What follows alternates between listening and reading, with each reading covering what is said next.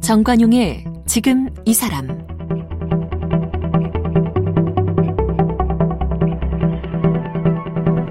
여러분 안녕하십니까 정관용입니다. 내일부터 시작되는 설날 연휴를 맞아서 어, 설날 기획 며느리 이야기를 한번 준비해 봤습니다. 오늘 그 첫 번째 시간으로 가족 호칭을 개선해 보자. 이게 가족 호칭 개선을 외친 며느리를 만나보겠는데요. 이 점자 도서를 만드는 회사를 다니면서 책에 실려 있는 그림을 문장으로 설명하는 일을 했는데 이미지를 언어로 옮기면서 이 대상에 대한 사회적 가치 판단이 들어간다 이런 걸 깨닫고요. 뭐 가족 호칭, 직업 명칭, 반말, 존댓말 이런 데 들어있는 우리 한국어의 차별적인 속성을 인식하게 됐답니다. 그래서 이 시가 구성원들한테 가족 호칭 바꿔보자 이렇게 제언했다가 격렬한 반대에 부딪혔고요. 뭐 심지어 광장에 나가서 가족 호칭 개정을 요구하는 1인 시위도 했고 바로 이런 내용들을 담아서 나는 당신들의 아랫사람이 아닙니다. 이런 제목의 책도 출간을 했다는데요. 네, 배윤민정 씨를 만나보겠습니다. 어서 오십시오. 예, 안녕하세요. 네. 배윤민정입니다. 네. 점자 도서를 만드는 회사에서 일하셨어요? 예, 예. 어. 과거에 점자 도서를 만드는 회사에서 일을 하다가 지금 현재는 조금 다른 일을 하고 있고 지금은 이제 글 쓰는 여성들의 공동 작업 공간을 운영하는 일을 하고 있습니다. 네. 네. 그 점자 도서는 그러니까 일반 책을 점자로 옮기는 그런 거죠. 예, 예. 비시각장애인들이 보는 도서를 저희가 묵자 도서라고 부르는데요. 예, 묵자 도서에 나타나 있는 텍스트들을 점자로 변환해서 책으로 만들고 또 거기에 실려 있는 사파나 사진 같은 것들을 제가 아. 또 언어로서 설명문을 만들어서 점자 도서에 이렇게 삽입하는 그런 일을 했습니다. 그렇죠. 네. 그냥 문장은 그대로 점자로 옮기면 되는데 네, 네. 시각장애 가지신 분들은 사진이나 그림을 못 보니까. 예, 예. 그런데 꼭 필요한 그런 사진이나 그림이 있으니까. 예, 그렇죠. 아, 그거 어떻게 옮겨요, 그러면? 예를 들어서? 일단 나타나 있는 어떤 사진이나 그림의 의도를 살려서 최대한 객관적으로 간단하게 서술하는 것을 목표로 하는데요. 예.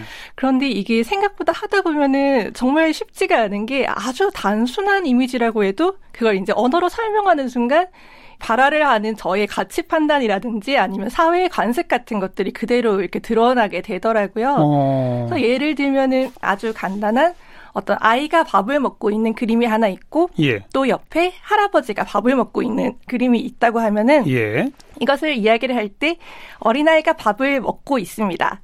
할아버지가 진지를 드십니다. 이렇게 이미 이제 반말과 높임말의 차이가 서술할 때 생겨나면서 들어갈 수밖에 없죠. 예, 예. 이렇게 어. 같은 밥을 먹는 행위라도 어떤 연령에 따라서 우리가 그 가치를 다르게 보고 있는 사회의 시선이 그대로 나타나게 되는 거죠. 예, 예. 그 일을 계속 반복하다 보니 아, 우리나라 한국어에는 높임말, 낮춤말 뭔가 이 위아래 구분이 너무 명확하구나. 이걸 계속 깨닫게 된 거로군요. 예, 계속 의식할 수밖에 없었고, 그 또한 연령뿐만이 아니라 어떤 사회적인 시선에 대해서도 좀 생각해 보게 되는 게, 음. 예컨대 직업에 대해서 이렇게 설명하는 교과서의 대목이 있으면은. 직업. 예. 의사와 경비원 이렇게 나란히 있는 그림을 설명할 때 굉장히 관습적으로 의사 선생님, 경비원 아저씨 이런 아. 식의 표현들이 나오기가 십상이거든요. 그러네요. 예, 예. 그런 걸 보면서 우리가 어떤 언어를 통해서 이 세계를 보고 있구나. 이게 언어에 반영돼 있는 어떤 차별적인 시선이라든지 음. 어, 사고 방식들이 우리의 세계를 보는 눈에 그대로 투영되게 되는구나. 그걸 네. 많이 느꼈습니다. 네. 그런 문제의식을 일하면서 갖고 있던 차에 결혼하시고 이제 호칭이 딱 걸렸군요. 아, 예, 그런 거죠. 근데 제가 결혼을 하고 나서 뭐 여러 가지 또 며느리의 입장에서 겪게 되는 차별적인 부분들이 있지만 저한테 아무래도 제일 크게 다가왔던 것은 그런 가족들에서 통용되는 호칭이었어요. 네, 네. 네, 저는 이제 둘째 아들인 남자하고 결혼을 했거든요. 예. 예, 그래서 결혼을 하고 나니까 이제 저는 그 배우자의 가족들을 아버님, 어머님, 아주버님, 형님 이렇게 전부 님자를 붙여서 부르는데 어. 이 중에는 저한테 무슨 님이라고 부르는 사람이 한 명도 없는 거죠. 며느리를 어, 무슨 님, 아니 그, 그 둘째 아드님의 혹시 그러니까 남편의 동생은 없었어요? 예, 막내 아들인 거예요. 아, 만약 동생이 있었으면 형수님이라고 부를 예, 텐데. 예, 그냥 그럴 수도 있었을 텐데 이제 막내 아들이었었고 여기서 뭐 주로 저는 이제 이름으로 불리거나 아니면은 재수 씨나 동서 같은 호칭으로 불렸던 거예요. 예. 그래서 저는 뭐 저만 님자 소리를 못 들어서 억울하다 이런 마음이라기보다 음. 근본적으로 의문을 가졌던 게 아, 우리가 또 사회에서 만났으면 특히나 그 배우자의 형 부부 같은 경우에는 그냥 동등한 관계로서 만났을 텐데 어떻게 결혼을 하면 곧장 이렇게 위, 윗사람과 아랫사람이 되는 수직적인 관계로 만나야 되는가 네, 이것이 네. 저의 의문이었고요. 예. 예. 이 의문에서 출발해서 이제 가족 모델을 조금 바꿔보려고 하다가 정말 예상치도 못하게 아주 큰 어. 갈등들이 겪게 되었고 이제 그 일들을 정리해서 책으로 냈었습니다. 그 남편의 형은 몇 살 차이예요? 남편 형 되는 사람은 저랑은 세살 차이였고요. 그쪽 배우자는 저랑 동갑이었어요. 어, 예, 이렇게 보면 동갑인데 남편 형의 부인은 형님이라고 불러야 되는군요. 예, 예 그런 아, 상황이 생겼던 거예요. 나이가 동갑인데도. 예, 예. 어. 저는 조금 변화를 제안했을 때 아무래도 나이가 더 같고 이렇게 비슷한 세대의 사람들이면 말이 되게 잘 통할 거라고 생각하고 사실은 네. 이야기를 꺼냈는데 네. 아 그게 그렇지가 않더라고요. 어. 그리고 또 말씀 듣다가 생각해 보니까 남편은 처가 쪽 사람들을 부를 때 예. 님자가 별로 안 붙네요. 그쵸. 이제 남편 같은 경우에는 처형, 예. 처남 이렇게 되죠. 처제 뭐 이런 식으로 나오는 처형님, 처남님 이렇게 안 부르죠. 예. 어. 그런 성차별적인 부분들을 좀 생각을 해보게 되었고 현재의 가족 호칭이 저는 좀 두 가지 문제가 같이 얽혀 있다고 보는데요. 하나는 그렇게 여자가 남편의 가족들을 부를 때 어떤 식으로든지 자기를 조금 더 낮추고 남편의 가족을 높여야 되는 그런 문화적 관습이 있고요. 예. 또 하나는 이제 이것은 한국 가족 문화의 어떤 근본적인 위계 질서에 대한 문제 의식이 있어요. 음. 그래서 저는 이렇게 이제 남존여비 관념과 어떤 윗사람과 아랫사람이라는 수직 적인 서열 구조가 두 가지가 결합이 돼서 현재 한국 가족 호칭이 만들어져 있다고 생각합니다. 네. 자, 그래서 한번 바꿔봅시다라고 제안을 했다고요. 예. 언제, 언제? 결혼하고 한 1년 정도 지났을 때, 음. 어, 그전에도 바꾸자고 이야기를 꺼내고 싶었지만 기회가 선뜻 오지 않더라고요. 어. 그래서 눈치를 계속 보다가 이제 1년이 되었을 때 시가의 단체 대화방을 통해 가지고 이제 이야기를 꺼낸 거죠. 시가 식구들 다 모여 있는 예, 예. 그 대화방이 있어요. 예, 예, 어. 대화방에서 어른들은 조금 제쳐놓더라도 비슷한 연배의 사람들끼리 그러니까 이제 남편 형 부부와 저희 부부는 그냥 이름을 님자를 붙여서 부르면 어떻겠느냐 이렇게 한번 제안을 해본 거죠. 아버님 어머님은 뭐 다르게 부를 방법이 별로 없죠 사실. 예, 좀 그런 면이 있고 또 다르게 부를 수 있는 방법을 찾으면 좋겠지만은 일단 그것보다 일차적으로 약간 비슷한 연령의 사람들끼리 먼저 예. 변화를 만들어 가는 게 예. 거부감 없이 이렇게 좀 변화를 만들 수 있지 않을까 저는 예. 생각을 했던 거예요. 예. 예. 그래서 이름 부르고 그냥 님자를 서로 붙여줍시다. 예, 제가 민정이니까 예, 민정님 이런 식으로 그냥 서로 부르자 음. 이렇게 이야기를 했고 이제 이 제안을 들었을 때 의외로 어른들은 흔쾌한 반응을 보이셨어요. 어. 예, 조금 자유로운 분위기의 가족이기도 했었고, 그래서 뭐, 이야기를 힘들 텐데 꺼내줘서 참 고맙다 이렇게 하면서 시어머니 같은 경우에 우리 재미있게 한번 의논해 보자 이런 식으로 잘 이제 이야기가 진행이 됐었거든요. 예, 예, 예. 그런데 이제 의외로 같은 연령대 비슷한 연령대였던 이제 남편의 형 부부에게서 굉장히 강한 거부 반응이 터져 나온 거죠. 뭐 왜요? 어 일단 일차적으로 그분들이 어, 화가 났던 이유는 어떻게 아랫사람이 윗사람한테 가족 호칭을 바꾸자고 제안을 할 수가 있냐 이제 이 이야기가 나왔어요. 어... 그러니까 호칭에 대해서 호칭을 바꾸자는 것도 문제였을 뿐더러 어떤 제안이라는 형식도 그분들이 생각할 때는 가족 내에서 변화를 제안하는 건 위에서 아래로만 가능한 방향인데 아래에서 어. 위로 제안하는 건 굉장히 무례한 일이다 이런 식으로 생각을 하셨던 것 같아요. 네, 네. 주로 그 남편의 형이 반발을 했어요.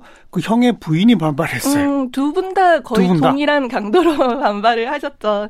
갈등이 그래서 이제 계속 이어지다가 나중에는 그 배우자의 형하고 제가 직접적으로 또 전화 통화를 하면서 굉장히 크게 싸움을 했던 적도 있었는데요. 어. 이제 거기서 나오는 반응은 당신 결혼했어 안 했어? 결혼했으면 당신은 내 아랫사람이야. 내가 이 집의 큰 사람으로서 얘기하는 거야. 이제 저한테 그렇게 말씀을 막 하시더라고요. 예, 예. 네, 그 말을 들으면서 화도 나기도 했지만 한편으로는 굉장히 이게 아이러니하다고 느꼈어요. 음. 어, 어떻게 보면은 이 문제가 저의 개인적인 가족 내에서만의 문제가 아니라 굉장히 사회적으로 한번 공론화를 시켜봐야 되는 그런 주제구나라는 네. 생각이 들어서 네. 이제 그 이후에 가족 안에서 싸우기보다는 사실 좀 사회 적으로 목소리를 내려고 많이 노력을 했습니다. 근데 아무튼 그 그렇게 해서 이 남편의 형 부부로부터 강한 반발이 올 또 후에는 어떻게 하셨어요? 그냥 포기하셨어요? 아니면 아, 처음에 이제 그렇게 반발이 나왔을 때는 어떤 오해를 풀면 되는 문제라고 저는 좀 생각을 했던 것 같아요. 오해? 예. 어. 그러니까 내가 당신에게 어떤 무리하게 할 의도가 없었고 나는 이런 생각으로 이런 제안을 한 거다라고 오해를 풀면 될 거라고 생각했는데 예.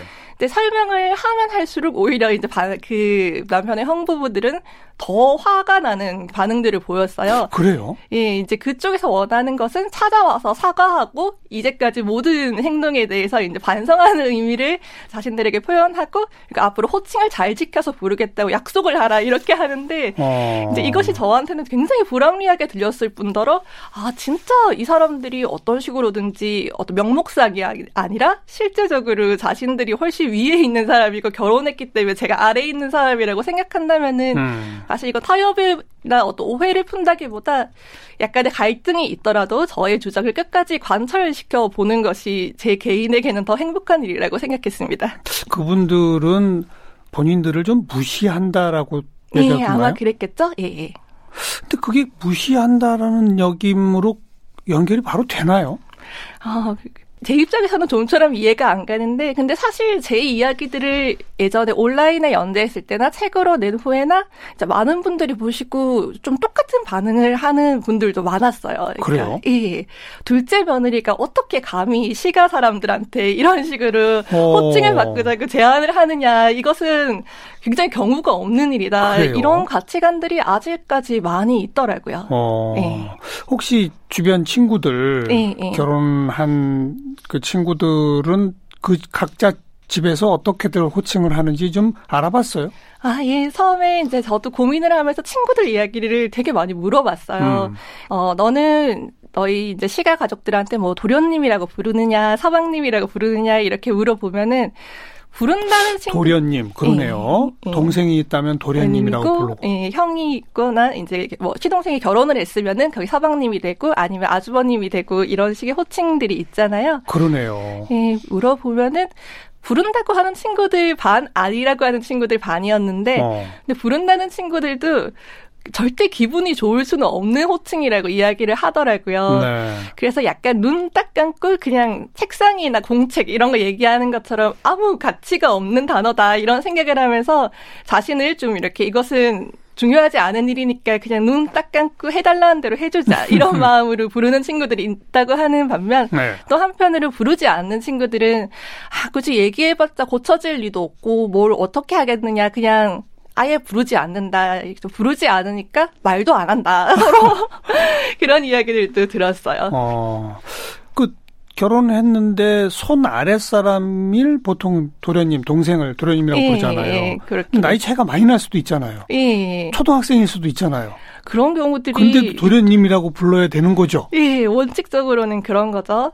그래서 얘기를 들었을 때 온라인에서 저한테 저의 글을 보고 어떤 분들이 리플을 남겨주셨을 때 예. 굉장히 인상적이었던 게 도련님이라고 불리는 상대가 나이가 어린 거예요. 음. 9살, 10살 이런 꼬마인 거죠. 네, 그리고 예. 이제 자신은 어른이고 그러니까 약간 반 장난식으로 이제 귀엽다고 이렇게 쓰다듬으면서 누구야 뭐 과자 사줄까 이러는 모습을 보고 그쪽에 시가의 시고모들이라든지 다른 가족들이 굉장히 화를 내면서 어떻게 시가의 남자 아이에게 도련님이라고 안 부르고 누구야라고 부를 수 있느냐 이런 반응들이 나왔다는 이야기도 있고 시고모님이 예, 예. 이야 참 얘기 들어보면은 아직까지 사람들마다 생각하는 그 관습의 정도나 관념들이 음. 굉장히 다르구나라는 걸 많이 느꼈어요. 또, 또 그런 유사한 무슨 사례 댓글 같은 거 좀 기억나는 거 없어요?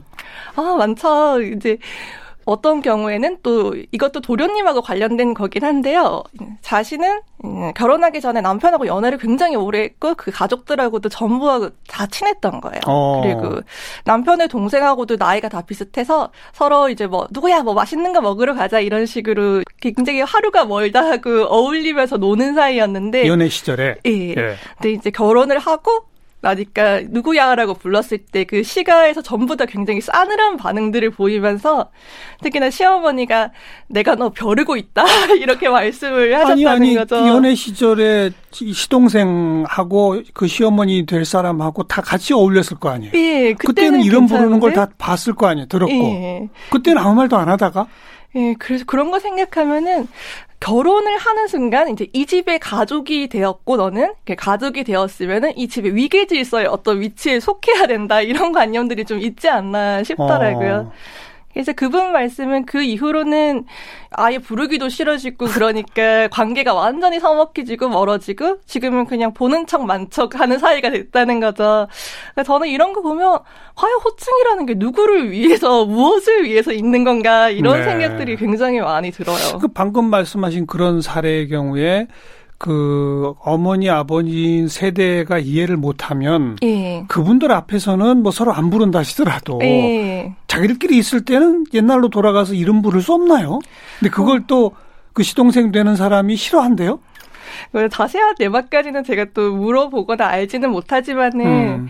아무래도 어떤 분위기가 이제 형성이 되면은 뒤에서 우리들끼리 또 다른 협의를 하는 것도 굉장히 피곤한 과정이잖아요. 예. 그래서 그냥 멀어지기가 쉬운 것 같아요. 아, 그래 됐어 안 보고 말자 하면서 이런 식으로 되기가 굉장히 쉬운 것 그래요. 같아요. 네. 그 처음에 이제 본인이 직접 문제 제기를 했을 때 예. 시아버지 시어머니께서는 흔쾌히 받아들였다고 그랬잖아요. 좋은 예. 제안이라고. 예. 근데 정작 그 남편의 형과 그 네. 그 부인이 반발하는 걸 알게 되고 네. 그 다음 시아버지 시어머니는 어떻게 하셨어요? 어, 중간에서 좀 조율을 하려고 많이 노력을 하셨어요. 네. 그래서 이제 어떤 식으로든지 중요한 것을 화목하게 지내는 거니까라는 음. 이야기를 하시면서 서로의 의견들을 조금씩 절충해서 합의점을 찾으려고 했는데 그게 예. 이제 도저히 안 되는 거죠. 어. 예, 그 상대방 절충안이 있나요? 어 이제 그거에 그게 또 문제인 거예요. 저는 그래서 어느 식으로든지 절충안을 생각하면 약간 제가 아주버님 형님이라고 부르면 그냥 뭐 동서님 제수님 정도로 부르는 걸로 끝에 아. 자리를 맞춰보면 어떨까 이런 절충안도 생각해보고 했는데 제수 씨 동서가 아니라 예. 재수님, 동서님. 예, 음. 그런 방법을 생각해 봤었는데 이제 어떤 의견도 별로 수용이 되지 않았었고 나중에는 호칭이 뭐 님자, 씨자 이런 밸런스의 문제라기보다 변화를 제안한다는 것에서 굉장히 기분이 나빴었다고 음. 형 부분은 말씀을 하시더라고요. 네, 네. 음. 그 광장에 나가 1인 시위까지 하셨다고 들었는데 아, 예. 그게 가정 내에 남편 형 부부를 향한 1인 시위는 아닐 것이고 아, 예. 그걸 뭐 광장 나가서 할 일은 아니니까 예. 어떤 내용의 1인 시위를 한 거예요? 아, 이제 그때 가족에서 갈등을 겪으면서 제가 굉장히 문제 의식을 많이 가졌던 게 제가 하고 있는 일이 이제 교과서를 보는 것이다 보니 그 초등학교 교과서 안에서 가족 호칭에 대해서 가르치는 부분들이 정말 많이 나와요. 예. 이제 보면은 거기서는 뭐 아버지의 형은 큰아버지라고 불러야 되고 어머니의 오빠는 외삼촌이라고 불러야 된다. 음. 이런 음. 식에서 얘기, 얘기해서부터 이제 아버지의 가족들은 친가, 가까울 치자를 써서 친가고 어머니의 가족들은 바깥 외자를 써서 외가다. 이런 것들을 계속 이제 학습을 하게끔 되어 그렇죠. 있어요. 아이들이. 예. 예. 그래서 이런 것을 보면서 단순히 어떤 아주버님, 형님 같은 호칭 하나만이 문제가 아니라 이 가족 안에서 전반적으로 성차별적인 문화가 너무 많이 녹아 있다는 생각이 들었었고 어. 이것 것들에 대해서 총체적으로 변화를 하려면은 일종의 국립국어원에서 캠페인을 통해 가지고 이것들을 변화시켜야 된다라는 생각이 있었던 거죠. 국립국어원에서 호칭에 관한 어떤 규정이 딱 있어요? 2020년도에 조금 새로운 안내사가 발행이 되기는 했는데요. 그 이전에는 표준 언어 예절이라는 지침서가 있었어요. 아. 거기에 보면 누가 누구를 어떻게 부르는 것이 어떤 올바른 예의법인가가 네. 이제 문서화로 명시가 되어 있는 거죠. 예, 예. 그러니까 사실 이 표준 언어 예절을 통해서 이제 계속 2차 자료들이 또 재생산되는 지점들이 있었거든요. 음. 그러니까 예컨대 포털 사이트에 이렇게 가족 호칭이라 호칭이라고 검색을 하면은 누구는 누, 어떻게 불러야 된다라고 정답이 딱 떠요. 이제 네. 그것에 대해서 출처를 보면은 국립국어원이라고 표시가 되어 예, 있고요. 예, 예. 예, 일종의 하나의 지침서가 있으면은 이제 이것들을 토대로 계속해서 여러 가지 자료들이 재생산되면서 그렇죠. 이 호칭 문화를 사람들한테 계속 습득을 시키는 지점들이 네. 있다고 생각했고 그래서 공적인 문제로서 바꿔봐야 된다라고 저는 생각을 해서 1인 시위에 나서게 됐습니다. 국립국어원의 표준 언어가 기본이 돼서 교과서도 만들어지고 예. 포털 사이트도 다 그, 그걸 소개하고 이렇게 되더라 이거죠. 네네. 근데 이걸 이걸 한번 그러면 바꿔봅시다라는 1인 시위인데 바꾸기 위한 대안은 본인이 다 갖고 있진 못하죠 아직은. 저는 장기적으로는 사실 이 호칭으로 어떤 위계를 나타내는 관습 자체가 없어져야 된다고 좀 보는 편인데 제가 일방적으로 대안을 제시해서 그것으로 사람들의 방향을 하나를 옮겨가야 된다고 생각한다기보다 지금의 호칭이 왜 문제인가 이것을 음. 모두가 인식을 해야 된다고 생각해요. 그래서 무엇이 문제고 왜 문제인가를 정확하게 파악을 해야 어떻게 바꿀 것인가를 고민할 수 있다고 보거든요. 예, 예. 예. 그러니까 그 머리를 맞대고 어떤 바꾸긴 바꾸는데 어떻게 바꿀 것인가 하는 건 앞으로 연구해 보자. 예. 그 음. 2020년도에 이제 국립국어원에서 새로 언어 예절 안내서를 발행을 하면서 예. 거기에 보면은 도련님이라고 부르는 것보다 어떤 가까운 사이면은 누구 씨라고 불러도 무방하다라든지 아니면은 어.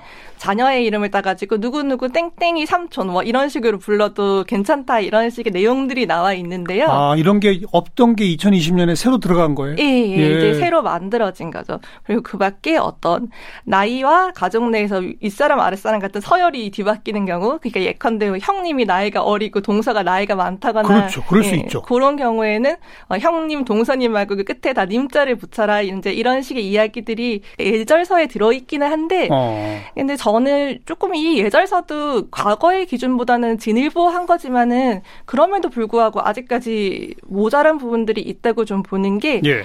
어, 저는 이 나이 서열과 가족 서열을 미묘하게 조율해서 이제 호칭을 무슨 저울처럼 만들어야 된다 이게 아니라 예. 이 서열 문화라는 것 자체 윗사람과 아랫사람이라는 위계 질서에 대해서 이것이 왜 가족 내에서 필요한가 음. 이것을 한번 근본적으로 모두 고민해 봤으면 합니다. 그나마 조금이라도 이렇게 진일보한 언어 예절 안내서가 지난해에 나온 거는 예, 예. 그 1인 시위 덕일까요? 그 제가 한 부분은 아주 작고 아마 이제 저희의 이야기를 계기로 굉장히 많은 사람들이 온라인에서 이야기도 하시고 또 비슷한 관련 이야기로 그 국민 청원을 올리셨던 분도 있었어요 예, 과거에 예. 그래서 그 청원이 또 사람들이 굉장히 많이 서명을 해주셔가지고 호응을 얻고 이런 한, 한 사람 한 사람의 목소리가 다 힘을 얻어서 이 변화들을 막 만들어 간다고 저는 생각합니다. 배윤민정 씨가 본인의 이야기를 뭐 어떤 매체에 쭉 기고를 했었잖아요. 아, 예, 예. 아마 그거를 보고 많은 분들이 또 댓글 달고 그러면서 더 여론 확산이 되는 하나의 기폭제가 되긴 했을 것 같아요. 그죠? 아, 예. 그렇다면 정말 이제 기쁜 일이죠. 어떤 사실 가족간의 이야기를 외부로 한다는 게 쉽지 않은 사회 그러니까요. 분위기가 있어요. 네. 네, 뭐 누워서 침 뱉기다 이런 식의 분위기가 있, 있거든요. 그런데 이것이 이제 나만이 숨겨야 되는 어떤 부끄러움이나 치부가 아니라 사회적으로 우리가 좀 더 건강하게 바꿔갈 수 있는 문제다라는 예. 생각을 하면서 하면서 이제 자기 이야기들을 하기 시작하는 모습들을 봤었을 때 굉장히 저도 많이 감동하고 보람을 느꼈었어요. 음, 그렇게 글 써서 기고하고 뭐 1인 시위하고뿐 아니라 무슨 머그컵을 만들어서 아, 캠페인 예. 했다. 그건 뭐예요? 예, 처음에 이제 가족 안에서 그 갈등이 정점에 치달았을 때, 아, 정말 이대로 안에서 계속 싸우면은 그냥 감정 싸움밖에 안 된다. 음. 이것을 어떻게 좀 변화로 만들어낼까? 생각을 하면서 어, 인터넷 판촉물 사이트에서 머그컵을 100개를 주문을 했어요. 100개? 예, 네, 그리고 그 이제 컵 표면에 이렇게 가족 안에서 싸울 때 제가 들었 어떤 어떤 상처가 되는 말들을 프린트를 해서 새긴 거죠. 뭐, 라고요 이제 그 배우자의 형이 했던 말이었는데 이제 그렇게 일상에서 시시콜콜 따지는 게 무슨 소용이야라는 말이 하나 있었고요. 일상에서 시시콜콜 따지는 게 무슨 소용이야. 예. 아, 또. 또. 하나는 그건 너의 자격지심 아니야? 이런 식의 말이 있었어요. 자격지심. 예. 네, 네. 이제 어떤 저의 이야기를 굉장히 사적이고 감정적인 문제로 음. 치부하는 말이라는 생각이 들었었는데 이제 그런 이야기를 사 사실 이번에 저뿐만 아니라 살면서 굉장히 여성들이 자신의 불편함에 대해서 제기했었을 때 많이 돌아오는 반응이라고 네. 저는 여기거든요. 그래서 그런 문구를 새긴 머그컵 100개를 네, 어떻게 하셨어요? 100사람을 만나서 이걸 전해주면서 나의 이야기를 전하리라 이제 어. 생각을 했던 거죠. 예. 그래서 제가 제 이야기를 편지로 써가지고 머그컵에 담아가지고 네. 이제 그 이후부터 여성 단체 분들을 찾아가서 많이 만나기도 하고 어. 친구들을 만나기도 하고 또 제 이야기를 듣고 친구가 친구를 소개시켜 주기도 예, 하고 예. 이런 식으로 연결되면서 이제 사람들을 만나서 이 이야기들을 조금씩 외부로 해 나가 봤어요. 네, 네. 그 그랬더니 가정에서 머그컵과 편지를 받고 네. 읽은 사람들의 반응은요? 어, 저는 제 생각보다 되게 공감을 많이 받아가지고, 어. 그래서 그 이후에도 계속 제 이야기를 글러 쓰고 그럴 수 있었던 것 같아요. 예. 사실 이제 이 컵을 주고 할 때 약간 이상한 사람으로 보일까봐 조금 막 겁을 많이 먹었었거든요. 예. 자기 이야기를 막 이렇게 떠들면서 읽어달라고 이제 하는 모습이 이상하게 보일까봐 걱정했었는데 예. 의외로 많은 분들이 동일한 경험들을 이야기를 해주셨어요. 자기 아, 경험도. 예. 어. 나도 이거 똑같이 겪어봤다. 나도 잘 안다. 이런 말들을 듣고 아 이게 나의 개인적인 경험만 아니구나라는 확신을 그때 더 얻었던 것 같아요. 음. 물론 좋은 반응만 있지는 않았고요. 약간 당황스러워하고 어 나도 여자지만은 내 남동생하고 누가 결혼했는데 이렇게 이렇게 그냥 이름을 님자 수평적으로 부르자고 하면 도저히 못 받아들인다. 그래서 그래요. 너 너를 개인으로는 좋아하지만 이 문제는 받아들일 수 없다 이런 식의 반응들도 분명히 있긴 했어요. 네. 어, 이 방송을 듣는 청취자분들도 각자 생각이 좀 다를 수 있겠네요. 그죠? 예. 우리 전통인이 그냥 지켜가면 어때? 이런 얘기들도 나만 나오죠. 맞아요.